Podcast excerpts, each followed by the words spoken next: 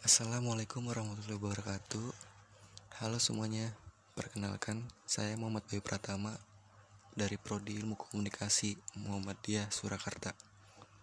Pada kesempatan kali ini Saya akan menjelaskan tentang Bentuk lembaga penyiaran di Indonesia Dan jenis format acara televisi beserta contohnya.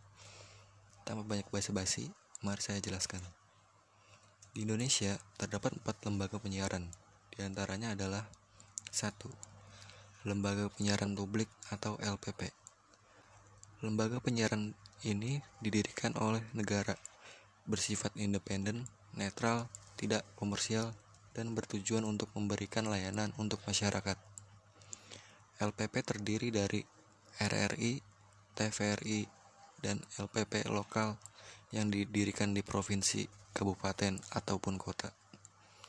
Umumnya, Siaran ini bisa diterima secara tidak berlangganan atau free melalui sistem terestrial.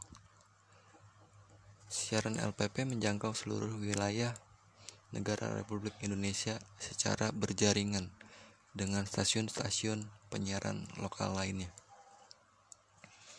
Kedua, lembaga penyiaran swasta atau LPS. Lembaga penyiaran ini didirikan oleh Badan Hukum Indonesia untuk bersiaran radio atau televisi dengan tujuan komersial.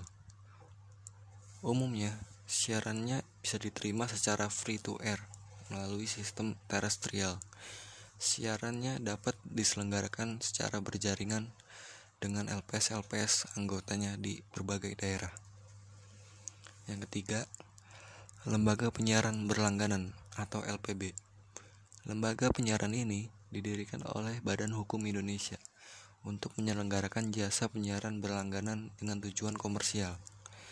Siarannya menggunakan sistem satelit, kabel, ataupun terestrial dengan menawarkan variasi program siaran yang dapat dipilih oleh pelanggannya.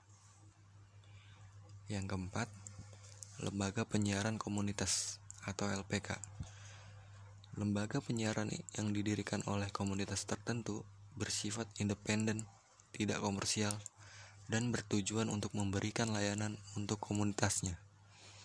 Umumnya, siarannya bisa diterima secara free to air melalui sistem terestrial dengan jangkauan wilayah siaran yang terbatas. Lalu pembahasan kedua yaitu tentang jenis format acara televisi beserta contohnya. Yang pertama ada program berita televisi. Dalam program berita televisi terdapat jenis program berita televisi di antaranya yang pertama hard news. Meskipun namanya hard news atau berita berat, bukan berarti semua berita yang berbobot berat termasuk ke dalam kategori jenis hard news. Sifat utama dari hard news adalah harus ditayangkan dengan sesegera mungkin supaya informasi tersebut dapat cepat diketahui oleh masyarakat. Dan jika tertunda penayangannya, maka berita tersebut akan basi. Ada tiga jenis berita termasuk ke dalam hard news, yaitu straight news, feature, infotainment. Contoh dari acara hard news yaitu seperti liputan 6 di SCTV, kabar sore, kilas global, dan sebagainya. Lalu selanjutnya itu soft news. Kebalikan dari hard news, berita dalam soft news tidak mengharuskan pihak televisi untuk menayangkan dengan segera dan secepatnya, serta masih dapat diolah lebih mendalam dan ditayangkan secara mendetail. Meski namanya adalah berita ringan, bukan berarti informasi dalam soft news merupakan berita yang kurang atau tidak penting. Justru dalam soft news, inilah suatu berita atau informasi dapat dikupas lebih mendalam lagi dan dan disajikan kepada para penonton serta kalayak yang luas. Berikut adalah beberapa jenis berita yang termasuk dalam soft news.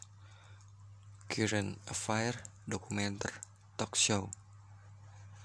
Contoh dari berita soft news yaitu seperti acara Mata Najwa, YLC, dan sebagainya. Yang kedua adalah berita non ya, yang kedua adalah program non berita televisi. Seperti namanya, program non berita adalah program yang isinya bukan berita dan cenderung bersifat menghibur para penonton dengan acara yang mereka suguhkan dalam bentuk apa pun. Terdapat beberapa jenis acara yang termasuk dalam program non berita, yaitu yang pertama drama. Mungkin kita tidak asing lagi dengan acara yang satu ini, yang berasal dari kata bahasa Yunani dan berarti action atau bertindak atau berbuat. Drama adalah program yang menceritakan jalan hidup pemeran utamanya, bisa satu atau lebih dari satu orang, di mana terdapat berbagai konflik yang menghadang dan harus dihadapi oleh pemeran utamanya. Contoh dari drama yaitu sinetron-sinetron seperti dari jendela SMP, ganteng-ganteng serigala, dan sebagainya. Yang kedua, game show. Sesuai dengan namanya, program ini berisi berbagai permainan yang melibatkan sejumlah orang baik bekerja secara individu ataupun tim dan saling bersaing dalam permainan tersebut serta biasanya mereka memperebutkan hadiah menarik yang ditawarkan seperti super deal 2 miliar dan game quiz-quiz berhadiah Yang ketiga, acara musik. Program selanjutnya adalah program musik yang biasanya ditayangkan dalam acara khusus segmen musik dengan format video klip ataupun bahkan live text konser penyanyi yang bersangkutan. Contoh acara musik yaitu seperti Breakout, MTV Amerika, dan sebagainya. Kurang lebih segitu saja penjelasan tentang lembaga penyiaran di Indonesia dan jenis format acara televisi di Indonesia. Kurang lebihnya mohon maaf bila saya masih terbata-bata ataupun salah dalam berbicara.